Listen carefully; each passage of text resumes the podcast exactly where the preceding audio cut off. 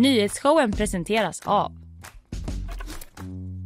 Färsking, fiberrik granola och flingor utan tillsatt socker. Clearly, kontaktlinser på apotek. Lins Rollo, måttanpassade solskydd som lyfter ditt hem. Sådär ja, då var vi igång. eh, Morgon eh, nyhetsshowen heter vi. Det gör vi. Live från GP-huset. Eh, Efter lite teknikstrul där så är, vi, så är vi med i matchen. Det är du Ina Lundström Det är jag och du, Kalle Berg. som sitter här idag. Vi ska prata om Ola Bini. Han har friats. It's just in this morning. Efter fyra år av rättsprocess så frias han i Ecuador. Jag ska berätta mer om honom för er som kanske inte minns hela grejen med Ola Bini. Men en grej är det i alla fall. En annan grej jag ska prata om det är Ulf Kristersson. Eh, han är ingen grej så jag ska sluta objektifiera honom. Men han hade presskonferens igår, den grejen. Eh, där han är ute än en gång då och manar till att alla ska ta det lugnt nu. Pressad regering säger, säger analytiker. Och så är det ett ordkrig mellan sossarna och Sverigedemokraterna på det. Vad ska du prata om? Eh, Jag ska framför allt prata om eh, den nya lavetttävlingen Slap Fighting. Ja. Eh, ja, vad ska man tycka om den? Ja, jag har bara hört att den Jag existerar. har bara hört bra saker. Jag har bara hört gott om den. Så det blir spännande att se Ja, vad du det har kommer att bli säga. en rejäl djupdykning i det här nya eh, fenomenet i alla fall. Ja, intressant. Sen kommer Jonathan Bengtsson hit, vår gode vän och medarbetare här på Göteborgs-Posten. Han har varit med då när Ruben Östlund gjorde det här omtalade där han regisserade publiken på filmfestivalen Ja. och skrivit en underhållande text om det. Och vi ska prata med Jonathan om den resan han gick igenom där när han coachades av Ruben Östlund för att bli en bättre biobesökare. För Och kanske också ta reda på hur han mår så här några dagar senare. Ja, och är han en annan biobesökare idag och så vidare. Det ser jag fram emot. Eh, sen har vi bakvagn. Eh, då ska jag snacka lite eh, om Last of Us. Den välte ju internet igår som Det heter. den. Mm. Den här zombieserien. Inga spoilers utlovas, men lite gott snack. Eh, sen öppnas det en paddelhall av en hockeykille kille också och eh, AP ber om ursäkt för att de sa ju att man inte skulle kalla fransmännen för the French. Jag vet inte om du hängt med på det. Nej. Men nu backar de på den biten. Vad ska du prata om i bakvagnen? Eh, Jag kommer prata om älvens bedrövliga tillstånd, Göta älv alltså. Mm. Eh, Den nya statistiken över namnen på nyfödda Ja. i Sverige och i Göteborg. Och lite om Nordens största grav. Underbart. Vi får ju se vad vi hinner med här i detta fullmatade. Det slitna uttrycket använder jag ofta, men det är för att det är ofta så fullmatat här. Eh, hur är läget med dig annars Ina? Det är mycket, mycket bra. Jag har varit i Stockholm jättelänge och kommit hem så jag är varm i hjärtat. Extra glad över att jag blev stannad av en stockholmare på stan som sa jag lyssnar på dig nu. Och så, jag lyssnar på nyhetsshowen fast på stockholmska då. Ja, ja, ja, men det var ju kul. Då blev vi alla glada när det nådde oss. Ja, Någon så- i Stockholm någon i Stockholm oss. lyssnar. Jag var så här, har du någon koppling till Göteborg eller lyssnar du bara för att vi är så bra? Eh, han hade två kollegor från Göteborg. Ja, två kollegor från det var ganska- Vem har inte det? Ja, det var, precis. Ja. tänkte, Ja, så ja, shout out till dig. Det finns de där ute som inte har någon koppling till Göteborg. Man kan ju gott lyssna på detta ändå, Ja. eh, såklart. Eh, ja, jag då? Jag känner att jag liksom kom till jobbet idag. Det är inte så att jag ser ut som exakt som Nick Carter, men jag har lite av någon sorts boyband-stil idag. Ja, det har du Med ja. den här vit skjorta Ja, det över är svart det, det är det, det är det. det var mycket- Linne. Vit linneskjorta, ett klassiskt januariplagg. Ja, många. eller Nej, det var väldigt, eh, ja en uppsliten vit skjorta. Ja men det är lite speciellt för att jag eh, klär ju mig ofta eller tar fram mina kläder i totalt mörker då för jag går Mm. upp så tidigt på morgonen. Och så märker jag ibland inte, jag trodde det var en annan nyans men den var så himla vit Ja. och liksom sommarkrispig. Ja. Så det känns som jag bara ska Nej, jag brista blir ut. sugen på att kasta regn över det och tvinga dig att dansa framför show en me truck. the meaning. Att det ska bristas ut. I något sånt. Ja, det var väl det om mig. Du, vi går in eh, på nyheterna. Har också lite problem med mitt eh, lillfinger vill jag bara säga. Men det är väl ändå det bästa fingret av problemen. Ja, men det är som att, du vet, att när man dricker eh, kanske vin eller ett sånt glas med fot, att Mm. Ja. då gör ju vissa den att man håller ut lillfingret Ja. så, lite laddida. Och det har jag märkt att jag gör när jag håller telefonen. Så åker mitt lillfinger ut. Jag vet inte om andra har det problemet att man får telefonlillfinger. jag tror att det är syfilis. Nej, vad synd. Det ställer så många frågor om min relation och så också. Ja, men det, man brukar säga det förr på 1800-talet när bara Mhm. aristokraterna som sprätte med lillfingret. Alltså det här kan vara så otroligt osant. Mhm. Men någon gång har jag läst, kanske i Tintin, att det berodde på att de hade syfilis, så att de har stod rätt ut. Ja, jag tror inte det. Jag tror det är mobilen i det fallet. Så. okej. Men nyhetsshowen heter vi på Instagram om folk vill höra av sig om man har samma problem med mobil-lillfinger. Ja, eh, jag gör, tar en sån här igen. Gör det. Mm. För this just in då Ina som jag sa under tidig morgon här svensk tid. Ola Bini frias i Ecuador efter nästan fyra år av rättsprocess. Du minns Ola Bini? Alltså vagt. Mm. Jag tar en liten bakgrund.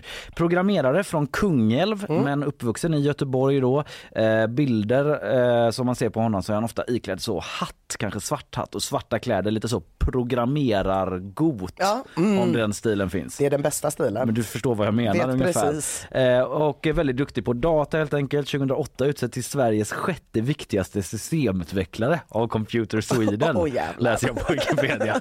Bara en sån sak. Sätt dig ner. Plats Eh, 7, 8, 9. Exakt.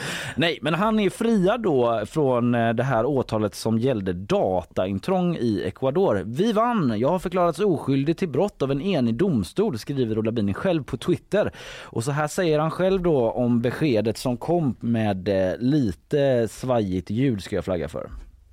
This would never have been possible without all of you supporting me, without the daily work of my best friend, my of my legal team, of everyone around my support from my parents. Thank you to all of you. Ja, han tackar sin bästa vän, sin familj och sådär, ljud från Sveriges Radio. Och eh, Ola Bini har ju själv sagt, eh, och hans advokat, att de båda skulle bli väldigt förvånade om det här beskedet kommer redan nu. Vi på GP hade en artikel igår inför detta som jag kan rekommendera. En intervju med Ola och eh, hans föräldrar är med där också, hans advokat och så. Där pratar Ola Bini om att eh, just eftersom att rättsprocessen har skjutits upp flera gånger av olika anledningar och man inte alltid har vetat exakt varför. Det hänvisas till covid-19 och så men eh, så har det skjutits upp så hade han ganska låga förhoppningar om att han skulle få ett besked nu. Att det kanske skulle skjutas upp igen eller så. Men så kom då det här beskedet att han, att han frias helt enkelt enkelt och eh, det här är ju ett fall då eh, så där det fortfarande är väldigt oklart exakt vad Ola Bini är misstänkt för. Ja, jag har haft väldigt svårt att hänga med. Jag läste igår och försökte förstå lite från lite olika ställen och kände ändå, ah, nej men det är ju tydligt att ingen vet exakt. Nej, ingen vet exakt. Det finns en rubrik och så och det är att han ska ha gjort, det är dataintrång. Men jag, jag kommer till det. Eh, eh, det är i alla fall ett åtal som har ifrågasatts av eh, bland annat då FNs särskilda ombud för yttrandefrihet och flera människorättsorganisationer. Kanske inte riktigt som free Ola-stämning i Nej, Sverige nej, väl? Det nej. är min känsla. Absolut, men det är väl också för att man inte riktigt vet. Nej, Det är väl svårt det. att värva folk till det och så vet man inte precis. Och det har jag läst om att det har pågått någon sorts tyst diplomati. Ja. Det här begreppet som Ja. vi känner till. Thomas Bodström, Ola Binis ombud, eh, juridisk ombud i Sverige, Mm. skrev en kritisk debattartikel och tycker att, eh, tyckte då att liksom, nu får det vara nog med den tysta diplomatin. För tyst. Ja, för tyst är den. Men i alla fall en kort recap då förenklat om fallet. 2019 i april så grips alltså Ola Bini på flygplatsen i Quito i Ecuador och då har han bott i Ecuador sedan 2013. Så han Okej. är liksom jobbar där och, och så. Eh, han anklagas då för att ha gjort intrång i det statliga ecuadorianska telekombolaget CNT i deras datasystem. Och samma dag så grips också Julian Assange eh, i London eh, och han beskrivs då som en nära medarbetare till Bini. De känner varandra som Ah. medarbetare. Ah. Där är det olika liksom eh, beskrivningar som ges men de känner varandra i alla fall och det här, jag återkommer till Wikileaks återigen då, Mm, folk får liksom hänga med, bear with me. Men han sitter då efter detta 70 dagar i, som vi på GP beskrev det, det ökända fängelset El Inca i Ecuador. Jag vet inget om det men ett ökänt fängelse i Ecuador. Jag vill inte dit. Nej, det låter Nej. inte super chill. Nej, ta mig till häktet på Skånegatan vilken dag som och helst. mig till kung. eh, men precis, han släpps där eh, efter det då och beläggs med sådana restriktioner att han inte får lämna landet och han måste gå till eh, någon typ av myndighet varje fredag och lever väldigt begränsat, går ut med bara med livvakter och sådär. Han liksom orolig för sin säkerhet eh, och vill heller liksom inte prata med kompisar för mycket för att riskera att någon blir indragen i detta och så. Så han har levt ett väldigt isolerat liv och flera gånger, här kokar jag ner det väldigt mycket, men har den här rättsprocessen då skjutits upp bland annat på grund av covid-19 som jag sa. I september 2021 skulle det hållas rättegång men bara två dygn innan så ställdes den in. Väldigt mycket så oklara omständigheter. En jättelång process som man alltså kan läsa mer om på gp.se, rekommenderar det. Men avslutningsvis ska jag ju säga det då att liksom Ola Bines försvar, de hävdar att hela det här åtalet handlar om en politisk komplott som grundar sig i att regeringen 2019 då behövde en syndabock för Ina Papers-läckan. Ah, och det är inte dina Det är inte gamla mina gamla dagböcker och specialarbeten om Anne Frank. Nej, utan INA Papers är, eh, det, eh, det var en, en läcka som spreds delvis via, via Wikileaks då Mm. och i den läckan så fanns det massa uppgifter om korruptionsmisstankar mot Ecuadors dåvarande president Lenin Moreno. Mm. Eh, Så det är en del i det. Och också liksom att det var en ursäkt för att avsluta Assange asyl på Ecuadors ambassad. För han satt ju där och hade en fristad i Ecuadors ambassad och hade ju börjat kleta bajs på Mm. Ja, väggarna. det luktade- och det luktade äckligt. Mm. Han hade skägg och det var fastna grejer där. Och det var liksom så här, så här kan vi ha det längre. Eh, så man, försvaret menar att det är en del i det liksom. Men nu är han friad, Ola Bini. Han sa till oss på GP igår då att han vill fortsätta leva i Ecuador var han inne på. Han har liksom byggt ett liv där då och han ska kämpa för att inte bli utkastad där. Eh, så liksom det är inte över för honom helt eh, med detta. Nej. Men först ser han ändå fram emot någonting annat. Om jag verkligen blir fri, sa han igår, så är min högsta prioritet att åka hem till Sverige och träffa min familj och tillbringa tid med mina bröder och brorsbarn. Så vi får väl se om man ser honom i Göteborgstrakten Ja. här framöver. Om nu hans familj fortfarande bor här, det vet jag inte. Men eh, Vi antar, varför skulle de flytta? varför skulle de flytta? Ja, håll utkik. Ola Bini kanske dyker upp.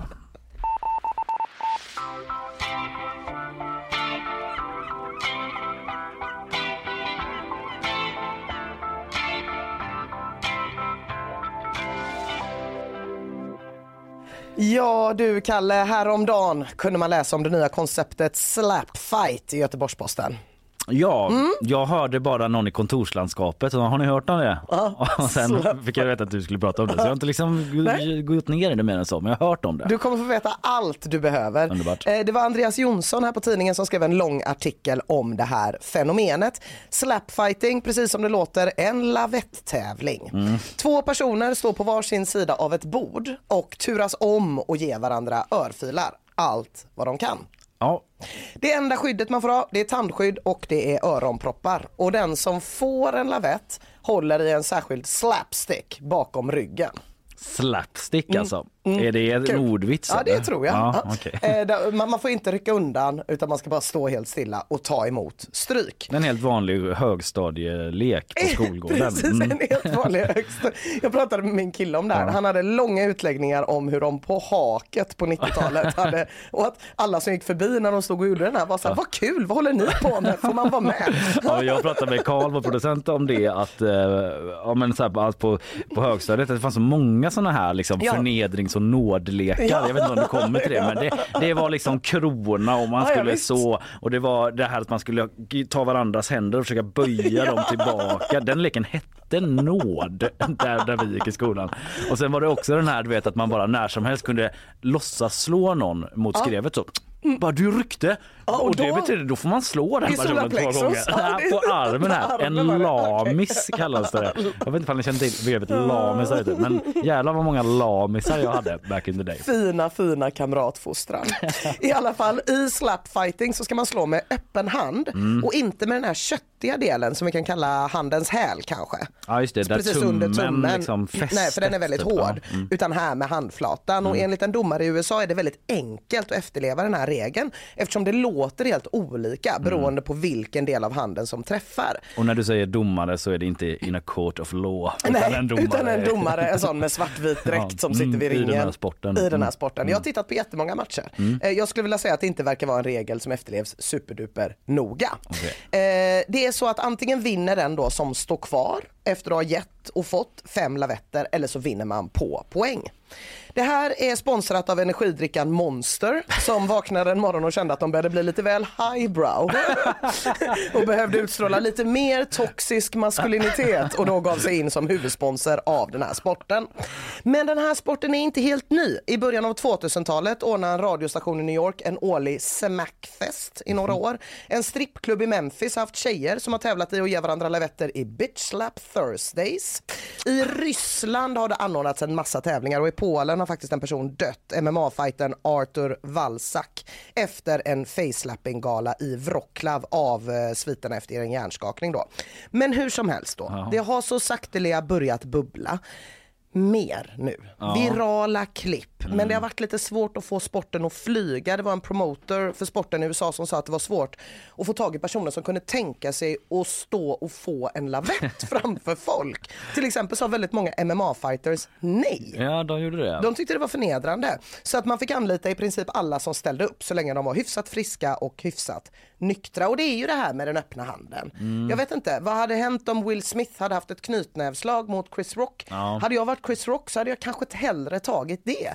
Det är något ganska förnedrande med att bli slagen med öppen hand. Ja det är precis, Ja. det är det ja. Någon sorts liksom tillrättavisning. Det, ja det är väldigt förnedrande helt enkelt. Ja. Och samtidigt så bör det ju göra mindre ont än ett knuv, knutnävsslag. Mm. Men i alla fall, det var inte Will Smith som gjorde att det här började rassla nu i 2023.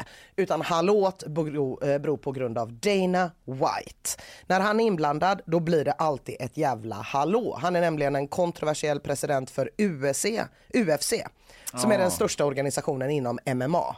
Ultimate fighting. Ja precis, och det är liksom den största organisationen inom mixed martial arts, MMA. Och det är ju jättestort med MMA. Det är vet hur stort jag. som Ja. helst. Ja. Eh, Och Dana White har nu då startat organisationen som ska motsvara UFC, Power Slap. Och man har lånat väldigt mycket, förutom då Dana White, från den här framgångsrika förebilden MMA. Det är liksom som att se sig själv i spegeln lite. Alltså på 90-talet då var det så här, MMA började, boxarna rasade. Nu kommer slapfighting, MMA-fighters rasar. Chris Nowinski, en före detta wrestlare, skrev så här på Twitter. Det här är ren exploatering. Vad kommer härnäst? Vem kan överleva knivhugg? Frågetecken. Eh, Men en gång var det som sagt MMA som var det alla var emot. Eh, John McCain bland annat kallade det för mänsklig tuppfäktning. Det var liksom Han protest. alltså. Mm, Precis. Det var protester, det var krav på bojkott, det var demonstration. Nu går det på E ISPN och Ja. ingen rasar Det är jätte längre. mainstream ja. Och det som kanske mest ändrade allmänhetens inställning till MMA, det var att man gjorde reality-tv av MMA med dokusåpan The Ultimate Fighter som startade 2005. Där det då inte bara var att de fick slåss mot varandra utan också bodde i ett hus. En klassisk dokusåpa.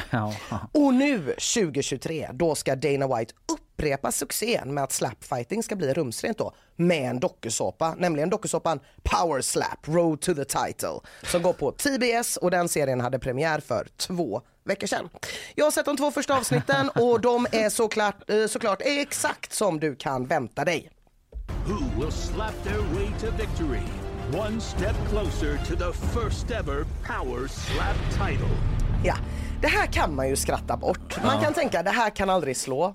Pun intended. Eh, men då får man komma ihåg att det var nog inte så jävla många som trodde för sådär 15 år sedan att Viaplay skulle visa MMA, Nej. att SVT skulle rapportera om UFC, Nej, att nej, The nej. Mauler skulle få Jerringpriset, nästan. Eller ja, alla inte än, men kommer. Jätteframgångsrik bok som Ja, ja, sådär och grejer. nästan som Ja. ett Jerringpris.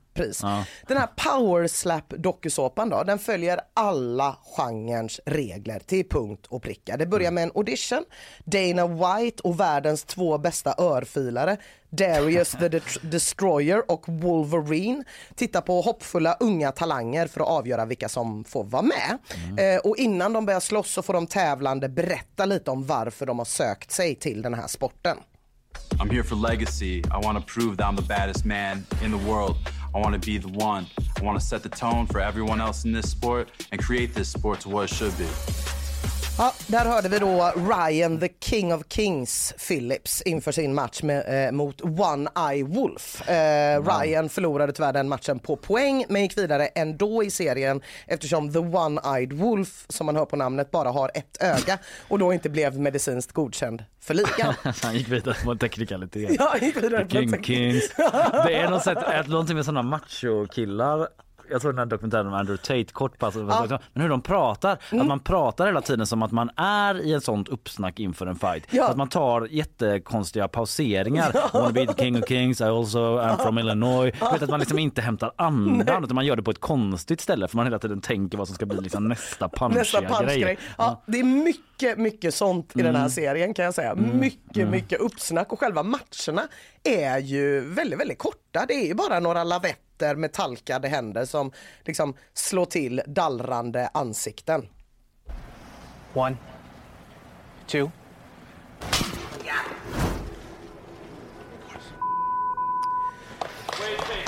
Alltså det är ju peak USA att det är jävligt lugnt att slå varandra på tv medvetslösa men att de har blipat när någon säger fuck.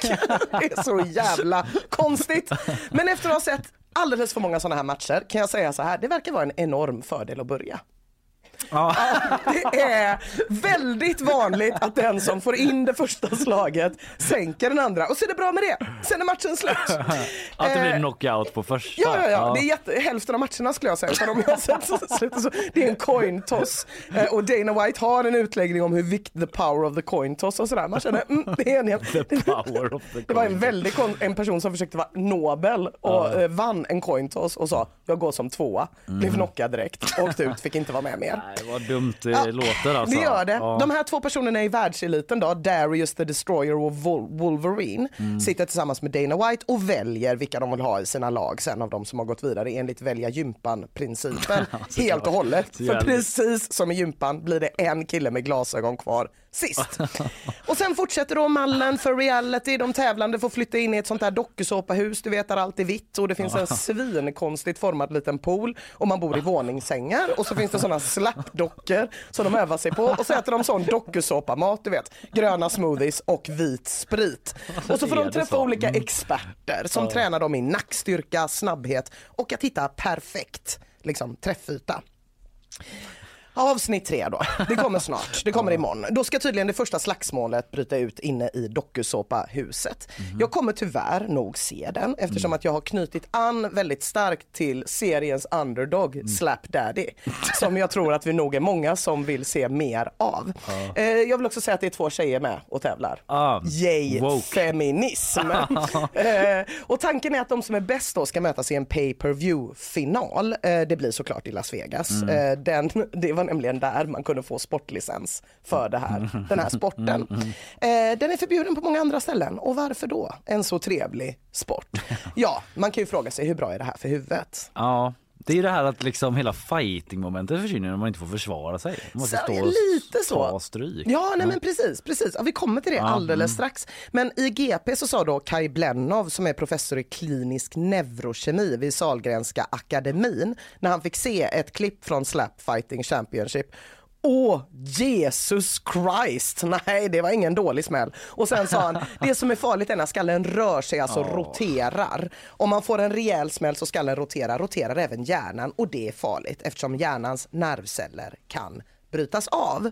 Och det var inte typ att de i SLAP-organisationen var såhär va? Det här är nyheter för oss. Nu lägger vi ner nu lägger vi ner det. Nej. De har läkare på plats. Ja, de har det. Mm, absolut. Eh, och och, och, och om, man, om det här händer ofta, den här Mm. roteringen då, kan man få sjukdomen CTE, också kallad boxardemens. Som i sin tur kan leda till depression, aggressivitet, det går inte att bota, uppkommer långt efter att man har slutat boxas. Ja, eh, och det är väldigt problematiskt. Då. Så det är ett tungt argument mot slapfighting. Men MMA och boxning tycker ju väldigt många är väldigt okej även om de också innehåller slag mot huvudet. Och Dana White då som är part i målet absolut säger att i en match med slapfighting tar du emot kanske tre slag men i boxning tar du emot 300-400 slag under en match. Och Kai Blennow säger att han tror inte att slapfighting är sämre för hjärnan än Nej. boxning eller MMA. Nej. Men du har eh, någon som kommer in på samma grej som du sa där Kalle, kampsportsjournalisten Luke Thomas tycker att det är en viktig skillnad eftersom att syftet i boxning och MMA är att man ska försöka undvika att få stryk, Ja. att man ska parera medan i slapfighting så ska man ju bara stå där och ta emot. Ja. I en artikel då i The New Yorker skriver reportern Khalifa Sanne att i och för sig ja, det är sant det som du och Luke Thomas säger Kalle. Mm. Men det är lite märkligt att argumentera som om det inte var meningen Kalla inte mig märklig, vad du nu hette. Nej jag ska. Khalifa. Ja. Som om det inte var meningen med boxning och MMA att man ska också få stryk. Fair som om enough. boxning egentligen skulle handla om parering och fotarbete och så bara råkar det bli så att folk slår varandra emellanåt. Okej, Eh, men enough. skriver Khalifa att det är ganska skönt för publiken som tittar på boxning att de kan låtsas som att våldet i ringen är en sån dum tillfällighet. Ja. Medan om man sitter på läktaren och tittar på slapfighting då är det ganska tydligt att det man vill se är att få se folk få spö. Ja. Så är det ärligare, är det vidrigare? Jag vet inte. Jag tror vi kommer att höra mer om det här. Jag tror slapfighting kan bli rätt stort. Och en av sportens founding fathers, J.T. Tilly, som är promoter till både Wolverine och Darius Destroyer, dock inte till Slap Jesus eller Slap Daddy, har berättat att han annars har ett backup-koncept på gång. Cardjitsu Championship som han håller på att utveckla nu. Och det är helt enkelt två personer som ska slåss i framsätena på en sedanbil. Ja, men spännande tider vi lever i. Får Det man det säga ändå. Ja. Ja, om en stund så ska jag prata lite om Ulf Kristerssons presskonferens igår åter till Sverige. Sen kommer Jonathan Bengtsson hit och pratar om den här eh, speciella, speciella Ruben Östlund upplevelsen han hade. Men innan det så tar vi lite sponsormeddelanden. Nyhetsshowen presenteras av Färsking, fiberrik granola och flingor utan tillsatt socker. Clearly, kontaktlinser på apotek. Lins Rollo, måttanpassade solskydd som lyfter ditt hem. Åh, vad gott det är att ha dig tillbaka igen Isabella Persson efter lite sjukdomsfrånvaro här. Ja, det var väl på tiden känner jag. Ja, eller hur? Har du varit eh, liksom legat och stått och stampat hemma och bara läst Ja. TT-telegram och liksom Kan rapporterat i spegeln så. Ja. Bara, I blir Brasilien har så, fan, jag är inte där ännu. Jag stått och hostat. Aha, stå- stå- stå. Nu ska du få göra det. Eh, Jag släpper över eh, till dig med en gång. Varsågod Isabella. Ryssland hävdar att de har tagit byn Blahodatne som är en förort till staden Bachmut. Nu ska de enligt rapporter försöka omringa stan för att trycka bort Ukraina. Ukraina har inte svarat på uppgifterna som då inte heller gått att oberoende verifiera än. Men skulle lyckas, eh, Ryssland lyckas ta Bachmut så är det den första stora framgången sedan juli då man lyckades ta två städer i Luhansk-regionen. Danska cybersäkerhetscentret varnar för fler proryska hackerattacker i landet och nu har man höjt hotnivån från medel till hög. Bland annat har flera banker i landet utsatts för attacker och man förväntar sig fler framöver. Efter Paludans koranbränning har turkiska hackare uppmanat till attacker mot svenska mål men myndigheten FRA ser ingen anledning att utföra någon liknande varning på samma sätt i Sverige. SJ Ursäkta mig. SJ börjar köra nattåg till Berlin. Sedan september så har man kört tåg till Hamburg. Och nu från och med mars och sommaren ut så kommer linjen förlängas och fortsätta vidare hela vägen till huvudstaden. Vill man då åka tåg till Tyskland i sommar så släpps biljetterna redan idag. Och avslutningsvis, tv-psykologen Dr. Phil lägger ner. Det rapporterade Hollywood Reporter. Programmet har sänds i 21 säsonger men nu säger Dr. Phil, Phil McGraw, att det varit ett fantastiskt kapitel i hans liv men att han nu behöver bege sig vidare. Tack för det Isabella. Vi ska ju bege oss vidare vi också. Ja. Likt Dr. Phil in i nyhets- i, eh, till Sverige igen med nyheter. Jag nickade instämma eller så här bara mm, det där åka tåg till Berlin kanske är något för mig. Självbedräglig. När skulle jag ha tid med det? Skulle kul du Det låter Ja. ju trevligt. Det känns som att de går från Stockholm tågen va? Men säkert att de går, kanske att de stannar i Malmö om vi har tur. Kan Ja. hoppa på där. Jag ska dubbelkolla. Jag kommer tillbaka. Ja, kommer jag vill gärna tillbaka. veta. Det Bonkar stämmer. du till dess?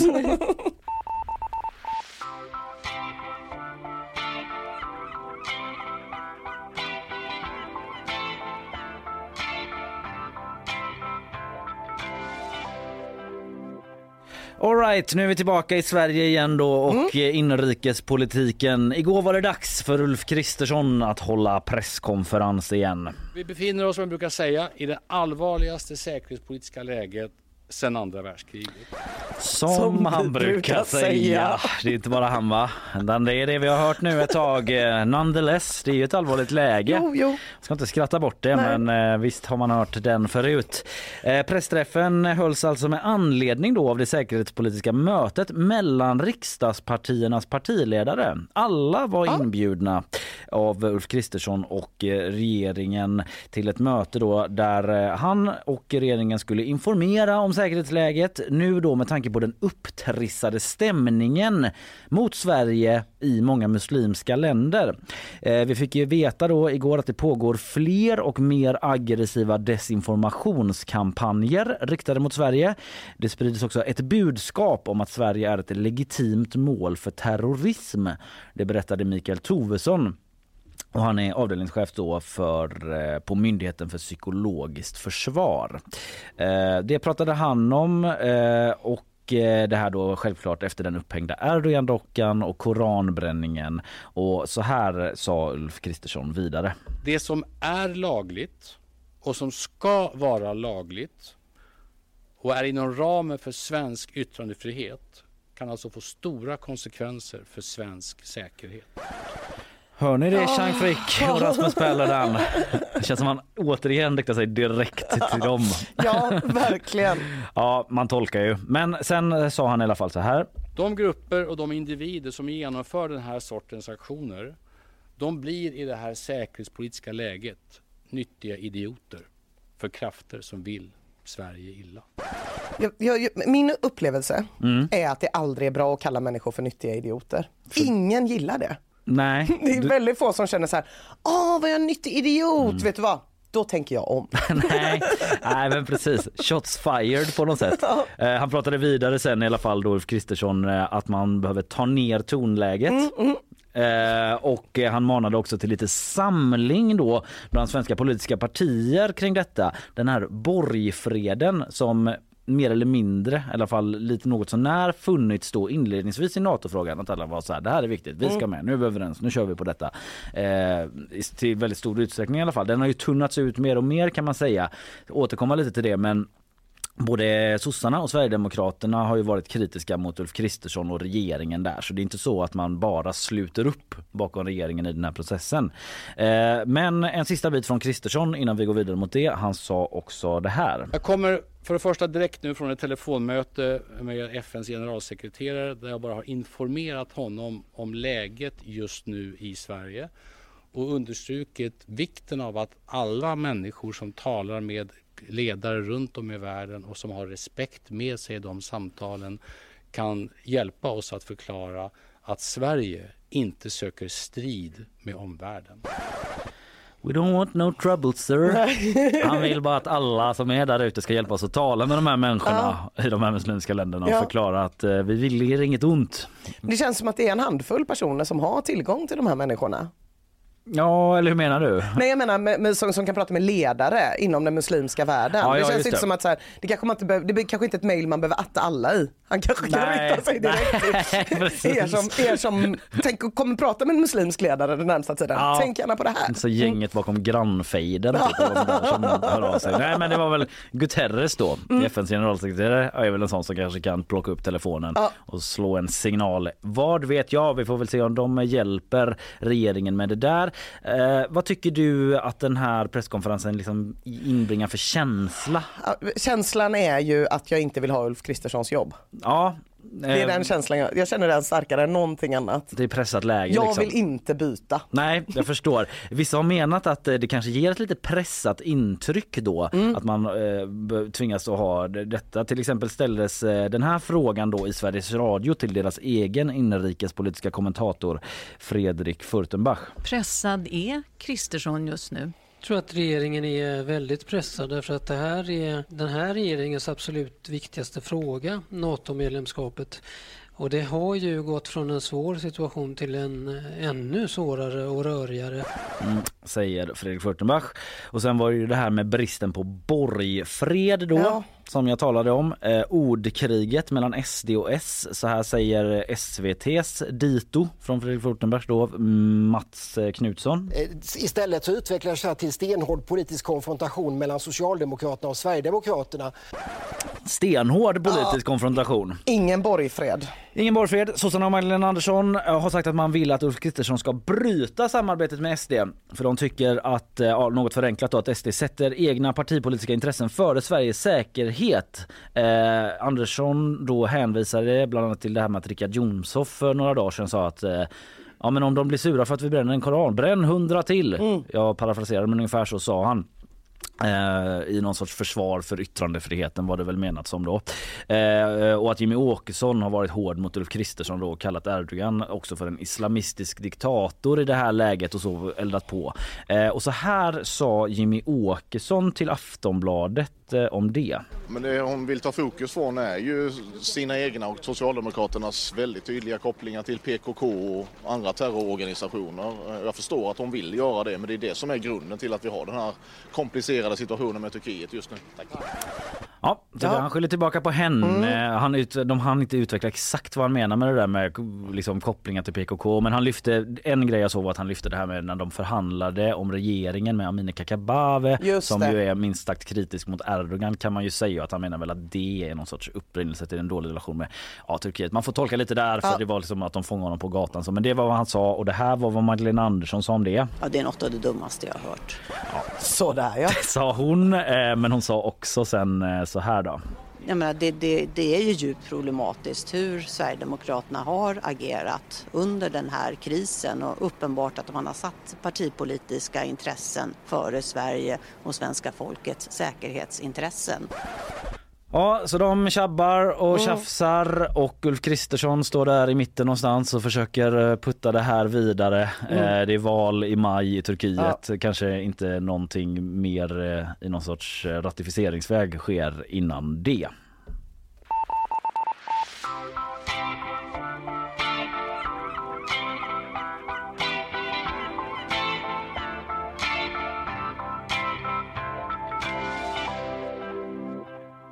Om en stund kommer vår alldeles egen eh, Jonathan Bengtsson hit eh, från kulturredaktionen. Han har ju varit på det här eventet på filmfestivalen. Ja, jag har så mycket frågor. Mm, det, Ruben Östlund regisserar publiken. precis. Var det ett live eller var det en uppfostringsanstalt? Ingen vet. Nej, exakt, det är någon sorts utbildningsförsök att förändra svensk biopublik i grunden. Vi ska se om Jonathan är en annan person i det avseendet här om en liten stund. Men först lite sponsormeddelanden. Nyhetsshowen presenteras av Färsking, fiberrik granola och flingor utan tillsatt socker. Clearly, kontaktlinser på apotek. Lins Rollo, måttanpassade solskydd som lyfter ditt hem. Ja, nu kan vi inte vänta längre. Nu vill vi höra från dagens gäst. Han har varit iväg på filmfestivalen på det här lite speciella eventet då som de har snackat upp ganska mycket där Ruben Östlund, eh, storregissören, den Oscarsnominerade, nu inte bara regisserar film utan även publik. Och en som satt i publiken, det var ju du, Jonathan Bengtsson, vår Ja, egen reporter. God morgon. Absolut, absolut. God morgon, god morgon. Hej. Eh, vad, om du bara till inledningsvis kort ska koka ner det, vad är det du har varit med om? Ja, men det, det som jag har varit med om är att Ruben Östlund har väl hållit någon form av eh, filmvisning och föreläsning om biokulturen. Eh, han har liksom, först i en timme eller så, så pratade han lite om typ så här, hur bör en biopublik eh, agera och bete sig för att eh, en filmupplevelse ska bli så djup som möjligt. Och sen efter det så visade han också sin eh, film Triangle of Sadness. Mm. Eh, och han, eh, bland annat då så pratade han lite om typ så här, hur ser den svenska biokulturen ut? Hur ser den europeiska biokulturen ut? Men han eh, skulle också då regissera publiken. Eh, han skulle liksom anvisa publiken, typ så, här, så här ska man bete sig Ja. och detta ska man göra och sen så efter det så, ja, så, så det, det är ungefär det. Vad var det han tyckte man skulle göra då?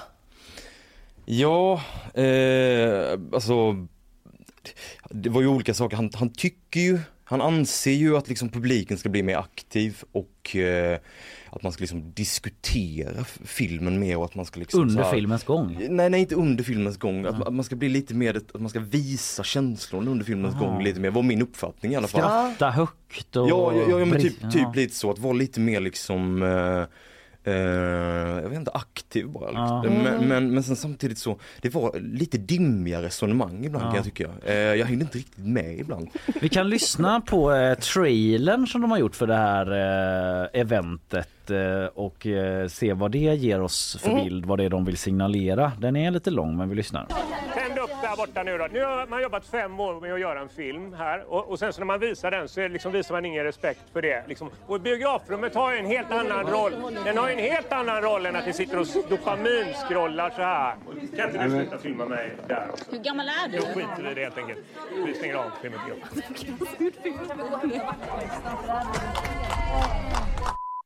Ja det här var ju inte så... Tack så mycket. Jättebra. Ah, du fortsätter, förlåt. Tack jättemycket. Okej.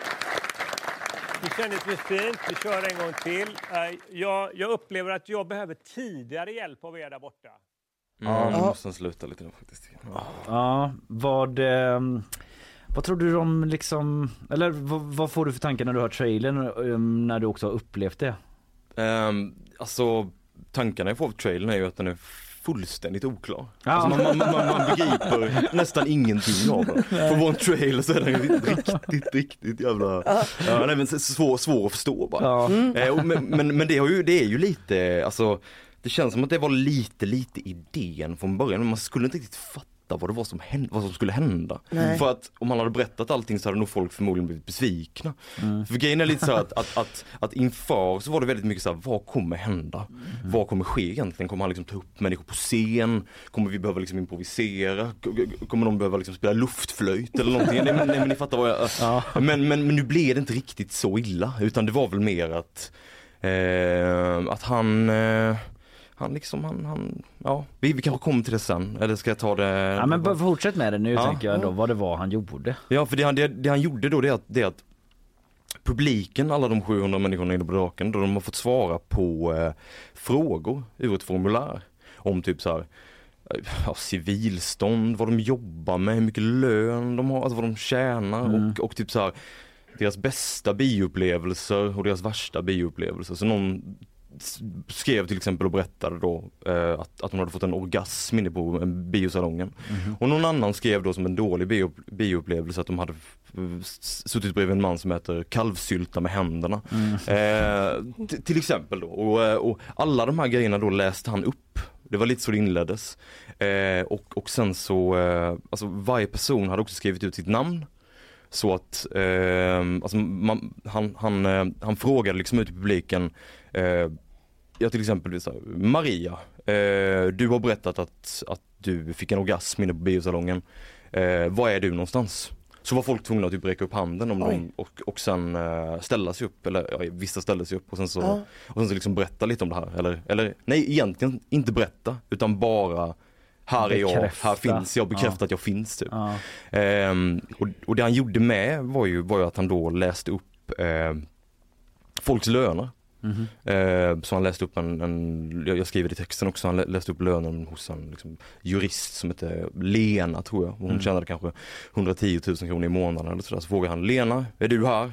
Eh, finns du här ute bland oss? Och hon räckte inte upp handen.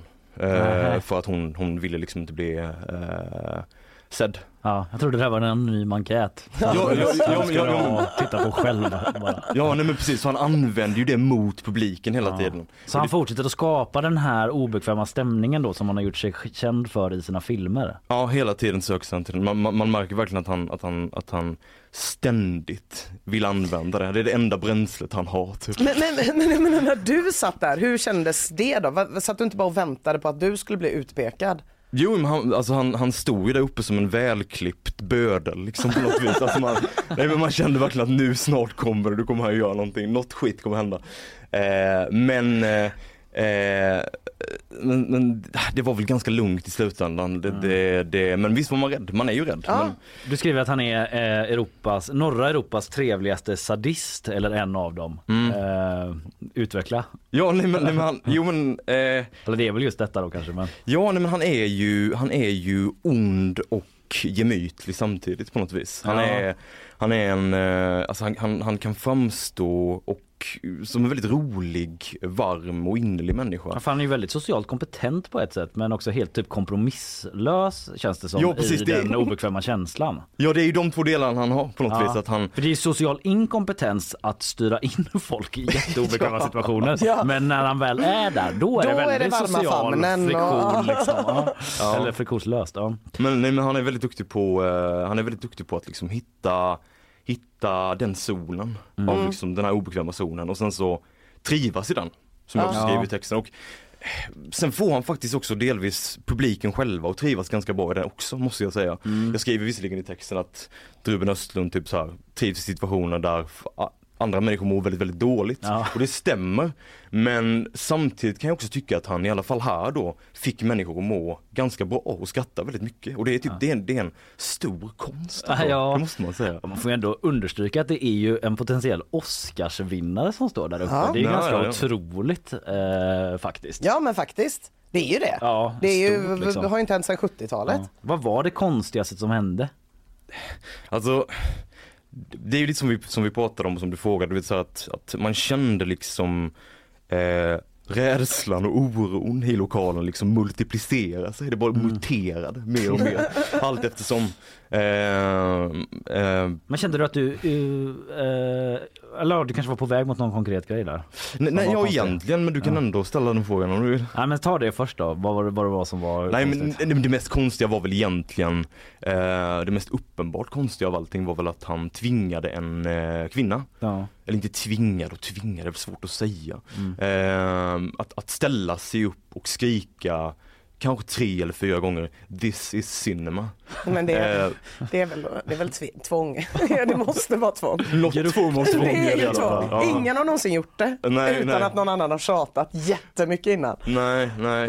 Jublade publiken av det liksom? Ja, ja men publiken blev, blev eh, fullständigt omskakad av, av den scenen. Så att, Åh för fan vad jag mår dåligt nu alltså. Men åh gud. This is cinema tre gånger. Ja. Det är speciellt ändå. Nej men det är så här, när man, när man kör stand-up som jag gör så pratar man ju ibland med publiken och det är alltid, eh, vissa gillar det, vissa gillar inte.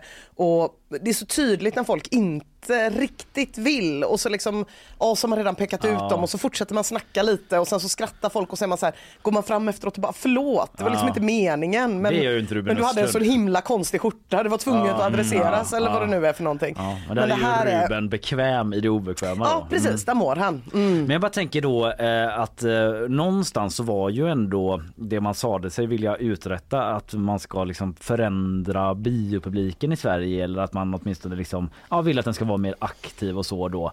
Eh, ni tittade ju sen på filmen och det var inte för, du har sett filmen, du har sett filmen tidigare, Mm, Triangle of. Sadness alltså.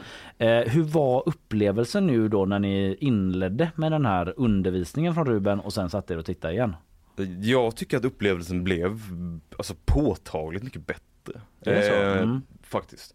Människor var, var mycket mer aktiva, skrattade mycket högre. Alltså det, var- det var verkligen besinningslöst ibland.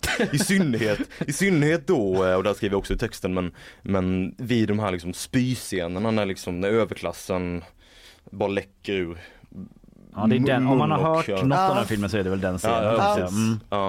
Eh, där jublade ju människor, alltså där folk var helt tygellösa bara. Mm. Alltså de, de skrek och skrattade. Och, eh, nej men det var, det var Och så väldigt- var det inte första gången du tittade eller?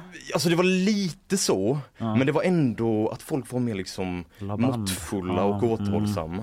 Eh, men jag tror också delvis att det kan handla lite om att när Ruben själv var där, och folk tyckte så mycket om honom, så var det det. lite som att du vet, så här, man vill typ visa honom att hans film är bra eller att man tycker att den är rolig. Ja och att de här timmarna av uppsnack faktiskt gav resultat. Mm, precis. vill man ju också visa liksom. Ja, när man har köpt biljett och gjort det. Mm. Men det är så här, det, det, det, ja, nu kommer jag till stand-upen igen men det är ju precis samma sak egentligen. Om du går upp på en helt kall stand-up-scen där ingen har kört innan Mm. framför en publik, då är det ju som att du lika väl kunde bara ha streamat det. Du måste gå på någon jävel först och konstatera för publiken att vi sitter i samma rum. Ja. Genom att peka ut någon i en ful skjorta Mm. och säga så här, ah, snygg skjorta, ska jag bara, jätteful. Ja. Och sen så är det som att alla bara, åh vad skönt, vi är i samma rum. Ja. Och då blir det en helt annan grej. Eller om det är kallt i lokalen eller varmt i lokalen eller luktar äckligt eller om någon skrattar konstigt. Så måste man liksom adressera det för att människor ska känna att man delar en stund typ. Och Mm. det känns ju som att det, jag, jag tycker också att det, det är ju vår grej. Det kan ju inte film börja med. Nej. Om inte Ruben Östlund ska vara, man kanske kan ha som en liten förfilm. i början, Fast det blir ändå jag inte antar riktigt. att han inte kommer göra det här varje visning så. så Nej, nej, men precis. det sättet, Nej, okej, men vad skönt. Ja. Alltså han har ju, jag måste ju ändå inskjuta att han har ju hotat med Mm. att liksom, eller så här då, han vill att alla filmskapare som får typ eh, filmstöd av Svenska Filminstitutet också ska ha med liksom i kontraktet där att de, att de ska liksom framträda. Eh, innan eller efter Ah. filmen. Så att det ska bli liksom en, mer av en, liksom, en flerdimensionell upplevelse. Just det. Så att dina farhågor kan ju besannas. Ja, verkligen. Ja. Men vad tror- Spårvagnen, min spårvagn bara försvinner mer och mer. Ja. Vad tänker du att eh, inför framtida bioupplevelser nu då att du är en annan biobesökare? Ehm, nej men det är jag inte. Alltså jag är fortfarande otålig och arg. Ja, mm. Ehm, Men du tror inte du kommer liksom vara mer aktiv kanske efteråt att söka upp eh, människor för konversation och så som du inte känner. Mm. Alltså att, det, att du liksom kommer vara en medskapare Mm. av eh, filmen på något sätt i efterspelet. Som han, jag upplever att han söker efter lite grann, Ruben Östlund. Ja Samtalet. men, men absolut, det var ju, samtalet var det ju det han sökte och jag, Ja. jag satt ju bredvid en, en mycket trevlig halvtysk kvinna eh, som mästrade mig under liksom eh, pausen mellan andra och tredje akten eller sådär. Hon frågade mig om du är såhär, vad, vad gillar du för film eller vad, vad har, du, har du sett den här? Har du läst Ja. den här boken? Jag kunde ingenting överhuvudtaget. Så, så, sen så pratade vi lite om Ruben Östlund och hon, hon var faktiskt en av få i lokalen som tyckte att filmen inte var så, så bra. Ah. Ja, Mm. Så hon var liksom en sträv kritiker på det sättet. Visade hon det på ett aktivt sätt då? Under filmens gång? När hon satt, hon satt, hon var ganska tillknäppt men eh, värdig och tillknäppt. Mm, Alltså, mm, mm. Högburen. på något vis. Ja, jag förstår. Ja, men eh, Jonathan, jag rekommenderar verkligen din text till alla som lyssnar. Och det säger jag inte bara för att driva trafik till sajt utan att jag verkligen tycker det är väldigt roligt. Det var en del formuleringar där. eh, Att det var, han visade vissa klipp där och det var som att eh, det var filmat genom en strut med lövbiff till exempel. Eh, Vi kanske lämnar det där här så får folk läsa själva och tolka vad det betyder. Ja, ja men det kan vi väl göra. Det kan vi väl göra. Ja. Ehm, Du skriver också om att ditt ben blev som en grillad kycklingklubba. Jag vet inte ifall eh, du var hungrig när du skrev den här texten, att det är de här matreferenserna som Ja, men, men jo jag var nog, jag var nog hungrig. Men är, man är ju ofta hungrig. känns det är ju det som är grejen. Och, eh, Det var ju en väldigt lång föreställning också. Du kanske inte skrev den precis efteråt men totalt Nej. fyra timmar var du där. Ja, Ja. ja, jo, ja, ja precis det var, det var långt och eh, jo, men jag skrev nog lite av kycklingklubbreferenserna och sånt under föreställningen. Ja. Men man, man, ja, jag vet inte, det var nog, eh, jag åt ingen lunch heller. Så att, Nej, jag vet eh. Ja, Jonathan, eh, väldigt intressant att få den här inblicken eh, i det här väldigt omtalade eventet. Eh, tusen tack för att du kom hit idag. Ja, tack så ja, jättemycket. tack själva. Tack själva.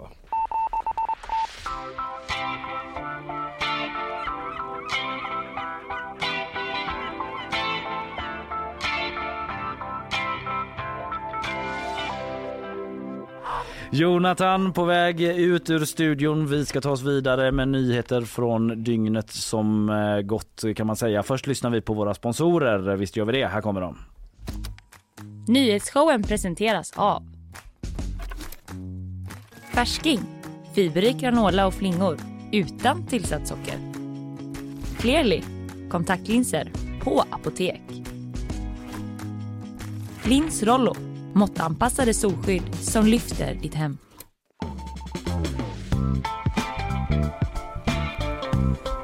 Jajamän, då är det fortfarande den första februari. Jag har Det inte är det. sagt det. Jag vet inte om det är någonting man måste basunera ut, men det är ändå någonting. Jag tycker det är någonting. Det har också varit sol två dagar den här veckan så att jag är så jävla, jag har vårfeeling totale. Du med, du har börjat klä dig i vit linneskjorta i februari så att det, alla är redo. Går därifrån med sån- sätter på mig en sån stråhatt. Jättekonstigt. En som inte är så konstig det är du Isabella Persson. Det är inga Ja. konstigheter när du ska läsa nyheter för oss. Nej, inte när är lite nyheter men andra kan man kanske Ja, Diskutera. precis. Mm. Off air. Där är det tokigt. Jajamän. Där tokar du till det. när tillfälle bjuds. Nej, vi byter ton och släpper över till dig helt enkelt med ett nyhetssvep. Varsågod. Tack. Ukraina ska förbereda nya reformer för att förändra landet. De ska bli både mer mänskligt och, mänskliga och transparenta juridiskt och politiskt, det säger president Zelensky. Ytterligare detaljer kommer att offentliggöras senare baserat på vad som blir resultatet av EU-mötet som ska hållas på fredag i Kiev. Den västsvenska programmeraren Ola Bini frias från åtalet om dataintrång i Ecuador. Han greps 2019 misstänkt för intrång i det statliga telekombolagets datasystem med då anklagades med syfte att destabilisera regeringen och han har kopplats samman med visselblåsaren Julian Assange. Exakt vad han misstänktes för har varit oklart och någon närmare bevisning har aldrig redovisats. SJ börjar köra nattåg till Berlin. Sedan september så har man kört tåg till Hamburg och nu från och med mars och sommaren ut så kommer linjen förlängas och fortsätta vidare hela vägen till huvudstaden. Vill man då åka tåg till Tyskland i sommar så släpps biljetterna redan idag. Och tv-psykologen Dr. Phil lägger ner, detta rapporterar The Hollywood Reporter. Programmet har sänts i 21 säsonger men nu säger Dr. Phil, Phil McGraw att det varit ett fantastiskt kapitel i hans liv men att han nu behöver bege sig vidare. Tack för det Isabella. Tack. Tackar, tackar. Jag tänkte, får jag fortsätta? Ja, ja, självklart. Alltså jag vet att ni har mycket att prata om Nej, men du idag. hade just det, det var en liten Vi ska prata där. om ja. vart tågen går. Ja, det vill jag jättegärna veta. Ja, Mm. vill ni ha- specifikt de här nya linjen till Ber- Berlin. Berlin.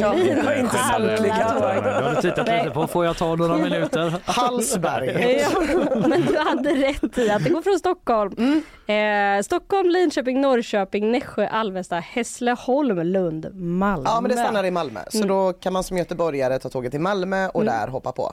Yes. Dunder ju, jag har åkt tåg till Berlin, det gjorde man förr. Jaha. Mm. Det, är, det, är- det är väldigt mycket så med tågtrafiken generellt att det är så här ny nattlinje till Hamburg. Jag bara, men den tog jag för 10 år sedan. Nu går tåget till Berlin, det gjorde det för 15 år sedan med. Men det är underbart att de är tillbaka för det är ett otroligt sätt att resa på. Kommer på att det var en bra grej. Ja. Ja, sova på natten, komma Mm. fram. Kan alla åka till. Berlin och lajva Ina Lundström för 15 år sedan? Ja. Hur du levde. Nej, snälla, och gör absolut inte. Nej, det avråder du ifrån. Även hälsovårdsinstanser. Eh. Okej, eh, tack så mycket Isabella. Tack så Vi mycket. går vidare.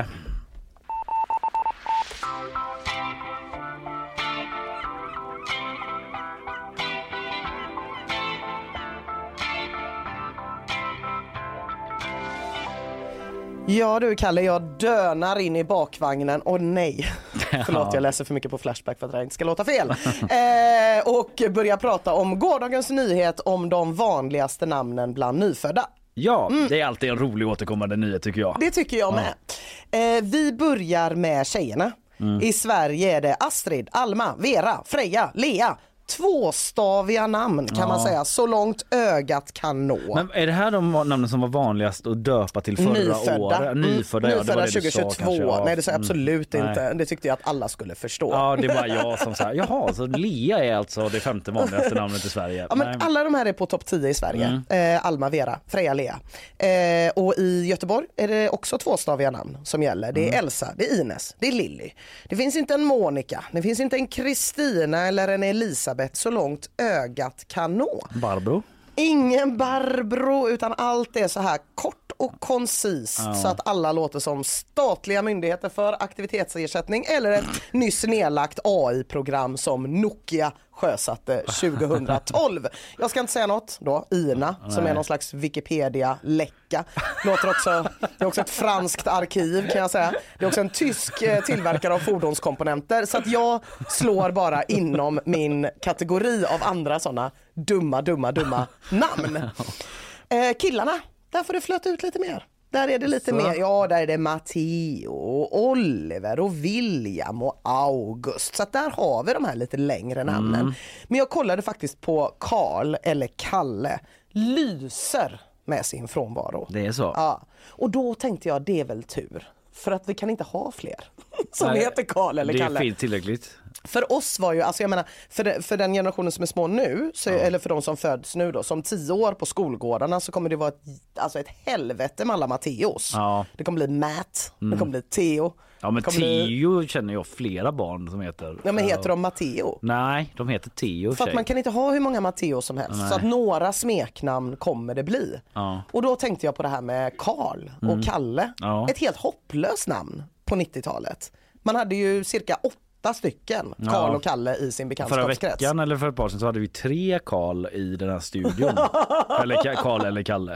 Eh, För att vi hade en gäst från kulturen, Karl Moberg. Ja, nej, men det går ju inte. Det går Nej. ju inte. Eh, Jag har tre Kalle i min omedelbara eh, omgivning förutom du då. Ja. Och de kallas för Rai, Sjöhäst och Daniel. Så att Mm, man, så man var har ni tvungen att komma det. på så himla många olika namn. Daniel undrar man ju, men vi tar inte det nu. Nej, vi tar absolut inte det nu. Ja. Så Matteo är dagens Karl. Eh, antingen så kommer de få lite såna här trevliga, eh, liksom roliga eh, namn eller så blir det bara Matte, Matt och Theo på skolgårdarna eh, om tio år. Du hade hört någonting om att du hade stött på, eh, vad är det hon heter, Malin eh, Bjerke? Malin Bjerke, ja. Ja, just det. Ja. Det var, ja, hon hade börjat jobba med någon slags eh, djur... Eh... Ja, just det. Djurrehab. Ja, okej. Ja, Stefan och Thomas. Eh, du, The Last of Us Mm. avsnitt välte internet är rubriken jag läser. Avsnitt tre av The Last of Us kan säga det där nu. Jag ska inte spoila någonting. Jag har inte sett det själv. Däremot har jag sett avsnitt ett och ett halvt först och var lite så här, mm, ah. Alltså? Jag, jag har inte spelat spelet sådär Nej, så jag har inte nej. riktigt den, eh, det är ju baserat då The Last of Us på ett tv-spel Mm. eh, och nu har man gjort den här väldigt påkostade serien då det är lite så zombie-apokalyps Mm. stämning bara för att grovt eh, förenklat sammanfatta den. Eh, känner väl att ja det här var väl helt okej då men nu så har tredje avsnittet kommit och då så är tittare och kritiker eh, verkar vara överens eh, att det är briljant och bör gå till tv-historien.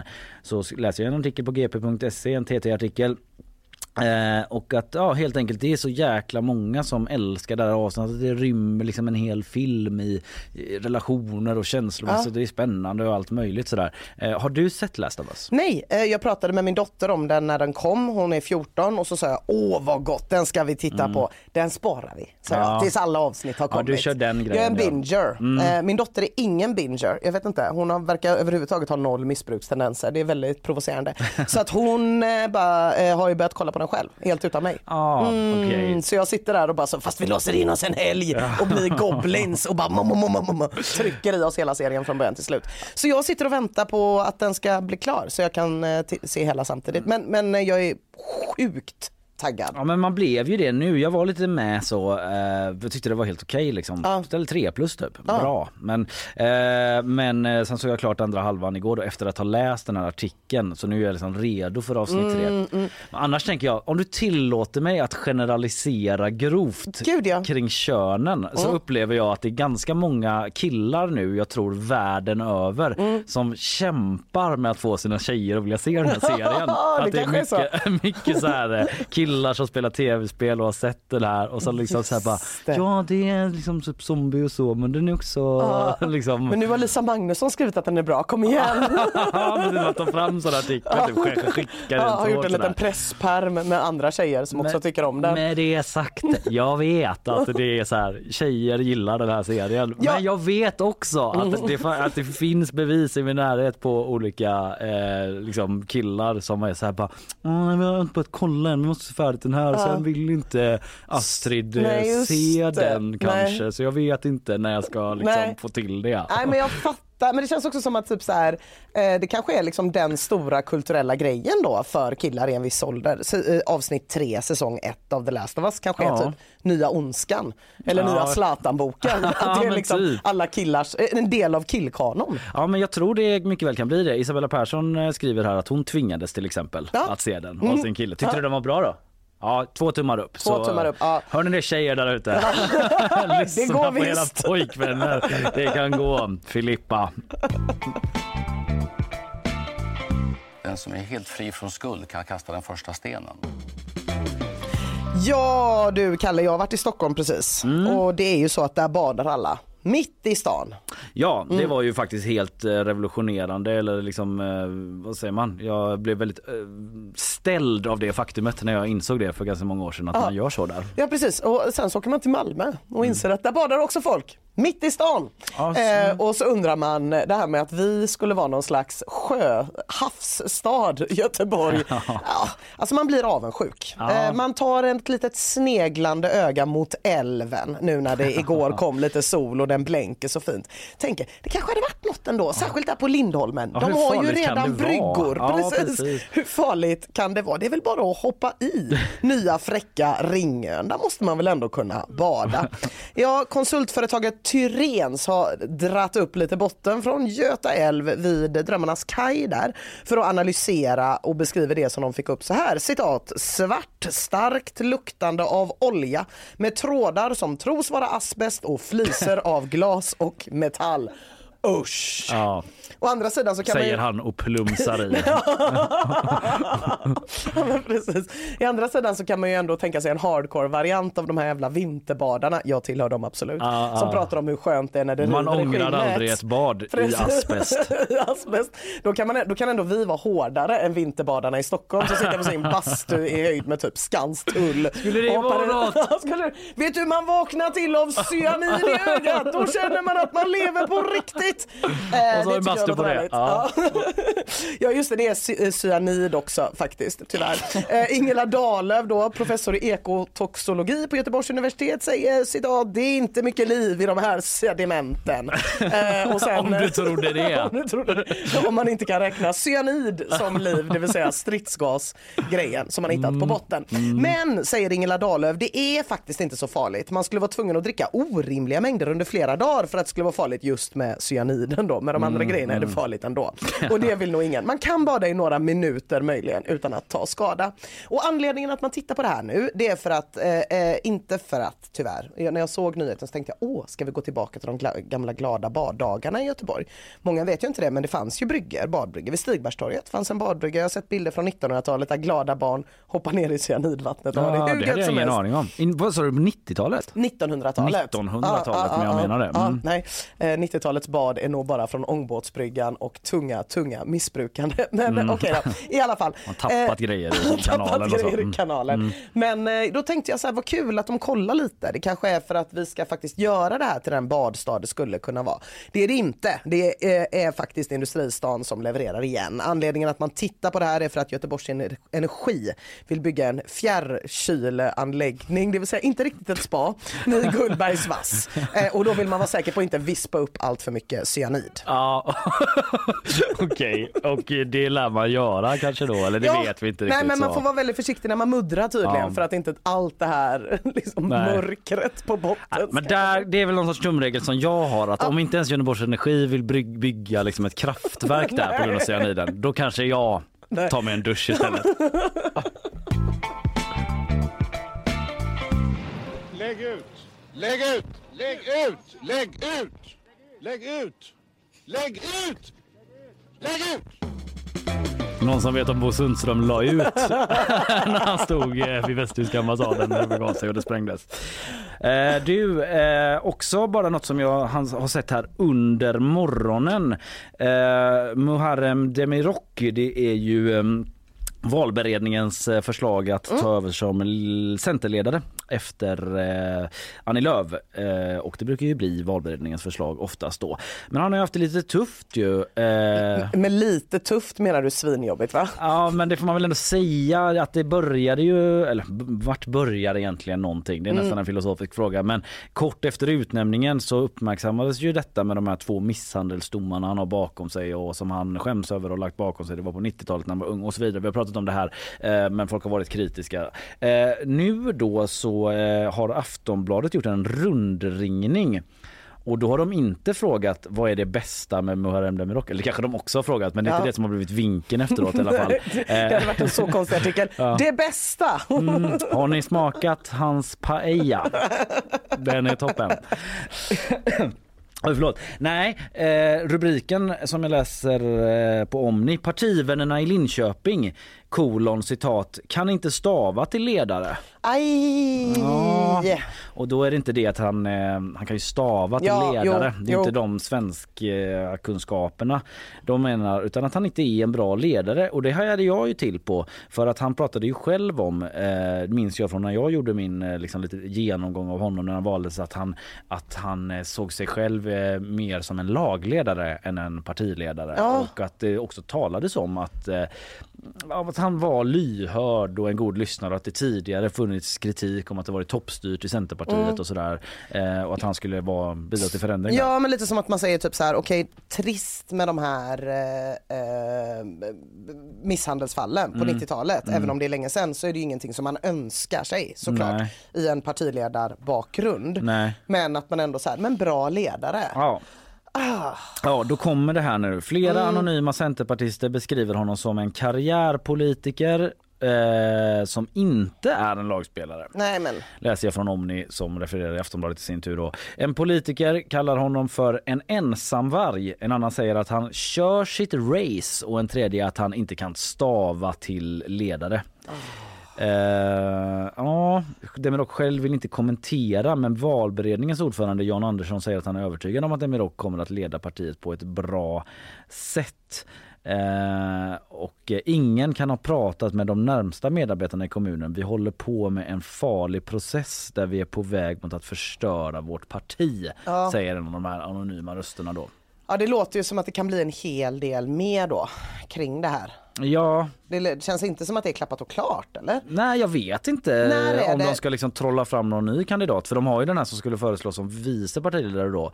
Eh, Mattias Bäckström tror jag. Var det Förlåt om där det var fel. problemet när han vilade lite för länge innan han svarade på frågan om... Eh... Han skulle gå längst fram i Pride ja och viga det. eh, samkönade par Just och så. det, just det, att han det, inte var det, såhär det. jajamän utan bara du Nej. jag ska tänka lite på det. Just det, tog sig en återkomma. funderare. Mm, då var folk så här inte köpte det. Nej. Till exempel SUF ungdomsförbundet var Ja. väldigt kritiska till hans utnämning då. Så vi får se om de trollar fram någon annan Mm. eller om de kör på med honom och hur det ska gå. Eh, bara en this just in som är lite spännande att följa. Hello, I'm Bill Gates, chairman of Microsoft. In this video, you're going to see the future. Windows. Ja du, igår Ja. då kunde GP äntligen berätta mer om Nordens största grav. Nordens största grav. Ja. Mm. Det är... Den finns i Göteborg då Den misstänker jag. finns i Göteborg. Ja, mm. Jo ja. men jo, jo, jo, jag har sett det här flimra förbi. Ja. Mm. Östra kyrkogården. Där finns det ett otroligt, helt orimligt pampigt mausoleum. Eh, Det är ju många storheter begravda på Östra kyrkogården men det här är ju liksom the showstopper. Den är Mm. upplyst på natten, den är otrolig, den är 250 kvadratmeter stor, det är sfinxer, det är änglar, det är allt du kan tänka dig. Och på den här graven står det då Arthur Sitons familjegrav. Eh, GP berättar då att när eh, den här köptes 1912 då kostade den 80 miljoner kronor i dagens penningvärde. Ja. Det är mycket. Det är mycket. Det är ja. mycket. Och man har ju inte stenkoll på Arthur Seaton. Så att jag läste artikeln och blev väldigt glad över att läsa att han tydligen hade Sveriges första elbil. Ja. Redan år 1904. Ja. Tyvärr förbjöds den eftersom den gick så otroligt fort, 35 kilometer i timmen. och sen liksom eh, Arthur Seaton i övrigt när de gick igenom det i GP-artikeln så var det det vanliga. Alltså det vanliga, jag bor precis vid Västra kyrkogården, du bor också nära. Ja. Den är inte riktigt lika pampig som den östra. Men varje gång man blir lite nyfiken på vem någon är som har en extra fin grav och börjar googla, Mm. då visade det sig att det var en affärsresande från Skottland Mm. som kom hit, startade grosshandlarfirma och började exportera järn, stål och trä. Ja. Exakt så är det också med Arthur Seaton. Mm. Han köpte också en herrgård, byggde ett jaktslott, levde life och dog. Vilket också eh, var ganska vanligt för sådana här personer. Ja. Eh, och, och, och, och jag började, alltså, ja, det här är inte min eh, mest smickrande egenskap. Men låt höra. Men jag har alltid drömt om ett litet mausoleum när jag Ja. dör. Ja. Okej, mm, absolut. Jag, går, jag går ofta på kyrkogårdar Ja. eh, för att jag bor precis vid en och har en hund och tittar på gravstenar och tänker varför inte bara maxa? Ja, Alltså varför inte egentligen? ja varför man inte? har eh, råd då. Jag säger inte att jag har de pengarna men jag säger att det kan väl ett arv gå till lika väl som något annat. Och så när det blir så fint som Arthur Seaton säger nu Ja. så har ju det liksom blivit eh, ansett att det ska bevaras för stadens bästa. Det är också en plats för hela familjen för det är ju fler som ligger där Ja, de är typ senare. åtta pers. Ja, så då Ja. behöver inte de tänka på det med gravsten och De så. behöver inte tänka på det och om den är tillräckligt liksom arkitektoniskt viktig då kommer Göteborgs stad ta över förvaltningen så då behöver man liksom inte ens betala för förvaltningen. De kommer aldrig sätta upp en sån skylt på Arthur Seatons grav där det är så, känner du de personerna som är här? Nej, Vi vill gärna komma i kontakt Ett med er litet inte berättat. lifehack till alla där ute. Att om ni gör en tillräckligt stor och pampig grav så kommer Göteborgs stad ta hand om underhållet. Kan ni Mm. spara en Nacka? Exakt, så tänkte jag när jag läste den här artikeln. Ända tills jag kom till vad begravningschefen Katarina Evenset sa till GP, nämligen skulle man bygga ett mausoleum idag så skulle det först och främst krävas bygglov. Och sen finns det helt andra bestämmelser eh, för att bygga ett kistkolumbarium idag med ventilation och så. Alltså jag bara blev så liksom Mm. nedslagen. Ja, ja, då är det liksom Mm. sosse-Sverige Det är då. sosse-Sverige Massa regler som säger att du måste ventilera. Det är ju ditt eget liv. Ja, det är mitt eget liv. Det kan man Låt mig bygga ett mausoleum. Ja, Sosse-Sverige. Ja, fy fan. Eh, Du, eh, oj, den bröt jag lite abrupt där den jingeln. Eh, ja, men jag, kom, på, jag läste lite vidare på den artikeln eh, nu när du sa det så kom det tillbaka till mig med att jag läste om att det var ju hans son på något sätt som hade låtit uppföra det här och Ja. att man kan se bilderna på gp.se. Ja. För det, är ju, det ser ju väldigt Det är eh, rätt pampigt. ögonfallande ut. Mm. Men att han sen då, han hade lagt jättemycket pengar på den och sen hade han byggt ett hus för jättemycket pengar i liksom Marks kommun Mm. någonstans. Men bara efter fyra år så brann det ner till grunden för det Mm. var en spricka i skorstenen Mm. och så hade han inga pengar kvar sen. Mo money, mo problems. Ja, man brukar ju säga det. Jag tar en liten till så går vi vidare. Ja, nej, men du, eh, jag har liksom lite potpurri av smågrejer eh, kvar som jag ändå skulle vilja ta. Det, den ena handlar om eh, Patrik Karnbäck. Jag vet inte om du har koll på Patrik Karnbäck? Nej, nej, nej. Han är ju en gammal hockeyspelare som Mhm. eh, har tagit SM-guld med Frölunda. Okej. Är det väl? Ja, det är det ju. Och spelat i Skandinavien och sådär. Men han har bytt inriktning nu och lagt 30 miljoner kronor på en investering. Vad tror du det är? Eh, eh, eh, hockey... ehm, ehm, klubba. Hade det här varit... Det märks att jag kan Nej, mycket om hockey. Eller? Världens dyraste hockeyklubba för 30 miljoner. Nej det är det inte. Han har liksom startat igång en verksamhet och för tre miljoner, så, eller för tre år sedan hade det kanske varit eh, jättelätt att gissa vilken typ av idrottsverksamhet han har valt att satsa pengar på. Mm. Men idag kanske det inte är lika lätt. Men det är såklart en paddelhall Ah, som han har nej. byggt. Citat i GP. Folk tycker jag är en idiot och det får de tycka, säger han. Åh. Eh, för det har ju varit så att paddelboomen har ju avtagit. Ja, jättemycket. Det blev väl tydligast när det kom en eh, komediserie som skulle liksom eh, Mm. göra sig lustig över alla som spelar paddel. Mm. Och det tar ju något år att göra en serie. Så Ja. när den väl kom nu då för några veckor sedan så var alla typ så här, vad sa du att det hette? Så, du? Mm. Paddel, okej. Ja, jag ska göra en grej om jojovågen. Kalmartrissans historia. Oj, Ja. ingen brydde sig längre, det var Oj över. vad stort det var med jojo när jag gick i mellanstadiet. Men det tar vi en annan gång. Nej men precis eh, att eh, folk har reagerat då. Han Mm. säger så här Patrik Karnbäck. Alla tror bara att jag är dum i huvudet. Folk tycker jag är en idiot. Och det, det är får de tycka. Ja, jag säger, så här, men vad fan det är ju då man ska satsa säger Patrik. Vi måste få fart på ungdomsverksamheten i padel då antar jag. Ah, ja, ja. Men det, jag bara tyckte det var också lite roligt så här, vilka är det som går runt och säger till Patrik Karnbäck att han är dum i huvudet? to his face! Hur ofta får han höra det? Typ på stan? Vad håller de på med i Partille? Ja. Är de tokiga? Så kan de inte hålla på springa fram till folk på Allum och bara du är dum Ja, i huvudet. klart en paddlar hörde jag. Du är ju dum i huvudet. I Vänersborg är det för övrigt. Ah, som okej. av alla ställen Nästan då, en helt ny paddlare. Men han säger det att eh, om eh, ja, det går dåligt men det är då man ska, eller så här, det är lite på utdöende paddel. Eller Ja. utdöende, men ja, flera hallar har ju stängt. Men det är då man ska satsa tänker? Patrik. Ja. Och lägga 30 miljoner på det. Eh, men han har också då Eh, dels hade han sett den här tv-serien Paddeldrömmar då. Eh, eh, som vår reporter frågar om. Eh, folk frågar mig hela tiden när jag kommer vara med i den tv-serien. Haha, säger Patrik Vadå som om paddeldrömmar är som Lyxfällan fast för folk som har startat paddelhallar. Det är ju en komediserie som är med Ja. skådespelare. Det är ingen sån dokusåpa där de typ ifrågasätter människors paddel. Men ja, okej. Lite konstigt skämt av alla de som Det drar det skämtet. Återigen, även om de inte är från Partille så känner jag ändå dåligt skämt. Ja, men han kan ändå bjuda på det. Patrik Holmberg kan skratta med liksom. Ingen skugga ska falla över honom. han, han säger också att eh, han har någon sorts eh, backup-plan. Eh, ah, fick jag... Ja men typ att de har byggt en väldigt eh, högt i tak på något sätt då och då ska man kunna utföra andra sporter där. Mm. Eh, nu tappar jag Trapets. bort det lite Gissar jag på, grann. Ja. om det är högt i tak. Ja men precis. Mm. Eh, Badminton? Ja, badminton kanske och, and- och andra saker, liksom seriespel och annat. Så ja, Patrik Kahnbäck eh, kämpar på om sin paddelhall. Vi får se hur det går. Ja, och han är ingen idiot för det. Nej, och även om ni tycker det så bryr han sig inte om det utan han kör vidare med sin grej. Andra sportnyheten, megakort, men det är att Blåvitt, IFK Göteborg har varvat en spelare som heter Sebastian Hausner. Du Mm. är ju Blåvitt. eh, Mm, mm, du är ju mm. Blåvitt. Eh, och han har intervjuats av GP. Du, jag vet inte om du har läst den här artikeln, i så fall faller quizet lite grann. Men Nej, jag har inte Sebastian läst den. Hausner om flytten och det värsta han vet. Jag hatar det så jävla mycket säger han. Vad tror du det är som Sebastian Hausner hatar så jävla mycket? Att förlora.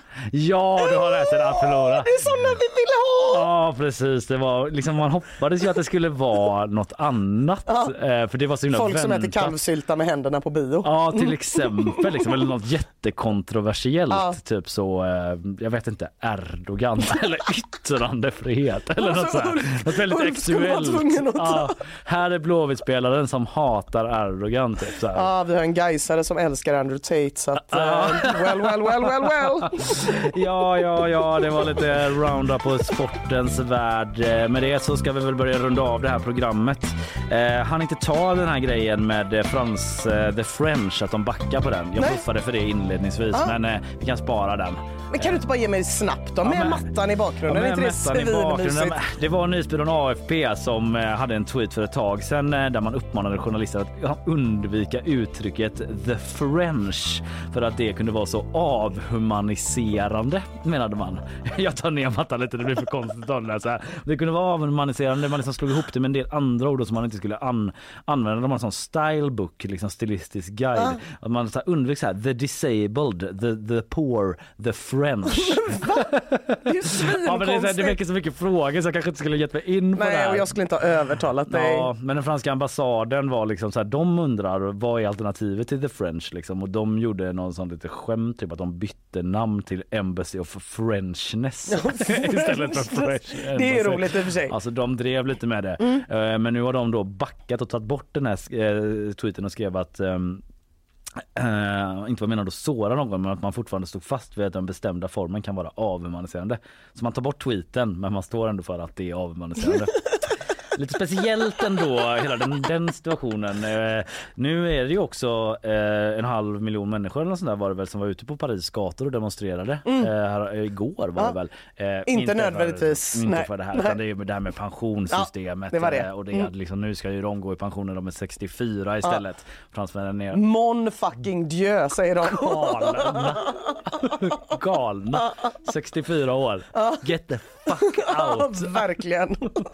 Ja, några som också gets the fuck out av den här studion. Oh, Det vi är Kalle nu. som ska till Berlin som pratar nu. Det ja, jag. sommarskjortan på, strået, kanske ett litet sånt eh, höstrå i mungipan. Eller en galois. Ja, kanske det. Jag vet inte vad det betyder. Nej, sa det. En fransk cigarett. Ja, en fransk cigarett. Absolut. eh, Vi tackar för oss. Idag har vi talat om Ulf Kristerssons presskonferens igår där han informerade om säkerhetsläget. Eh, Lugnt blev det väl kanske inte Nej. för att Magdalena Andersson och Jimmie Åkesson hamnade i clinch Det har vi med gjort. reportrar Ja. eh, som liksom liaisons emellan. Eh, vi pratar också om att Ola Bini, ju, göteborgaren, är frikänd i Ecuador efter en fyra år lång rättstvist. Och Ja. du talade om Alldeles för mycket om slapfighting så nu vet alla precis allting om den här nya Ja, det, grejen. Det var otroligt tyckte jag. Jag, Mm. jag. eh, Det var som att vara på stand-up show. Typ. Ja, du är Eller- upplyst. Ja, jag Mm. var upplyst eh, men också väldigt underhållen. Härligt. Eh, Sen hade vi Jonathan Bengtsson här som återgav sitt eh, besök på Ruben Östlunds evenemang då där han regisserade publiken och eh, Jonathans intryck från det och huruvida han har blivit en förändrad Mm. biobesökare, mer aktiv så som Ruben önskar. Det och en del annat. Ja, vi har pratat om eh, de nya eh, tvåstaviga tjejnamnen som det numera i princip är lag på att man döper flickebarn till. Om hur otroligt äckligt det är i Göta älv Ja. eh, och eh, om eh, Nordens största grav har vi haft Just i bakvagnen bland annat. Och så Patrik Kahnbäcks paddelhall och sådär, det hörde ni alldeles nyss. Eh, vill ni lyssna på detta igen eller har missat någonting? Podden kommer ut här under förmiddagen och eh, håll till godo med den. Vi säger väl tack så länge va? Nyhetsshowen vi. heter vi på Instagram. Där blir det alltid lite smått och gott eh, innehåll eh, då och då. Otroligt innehåll skulle jag vilja säga. Nu sätter jag punkt. Hej! right.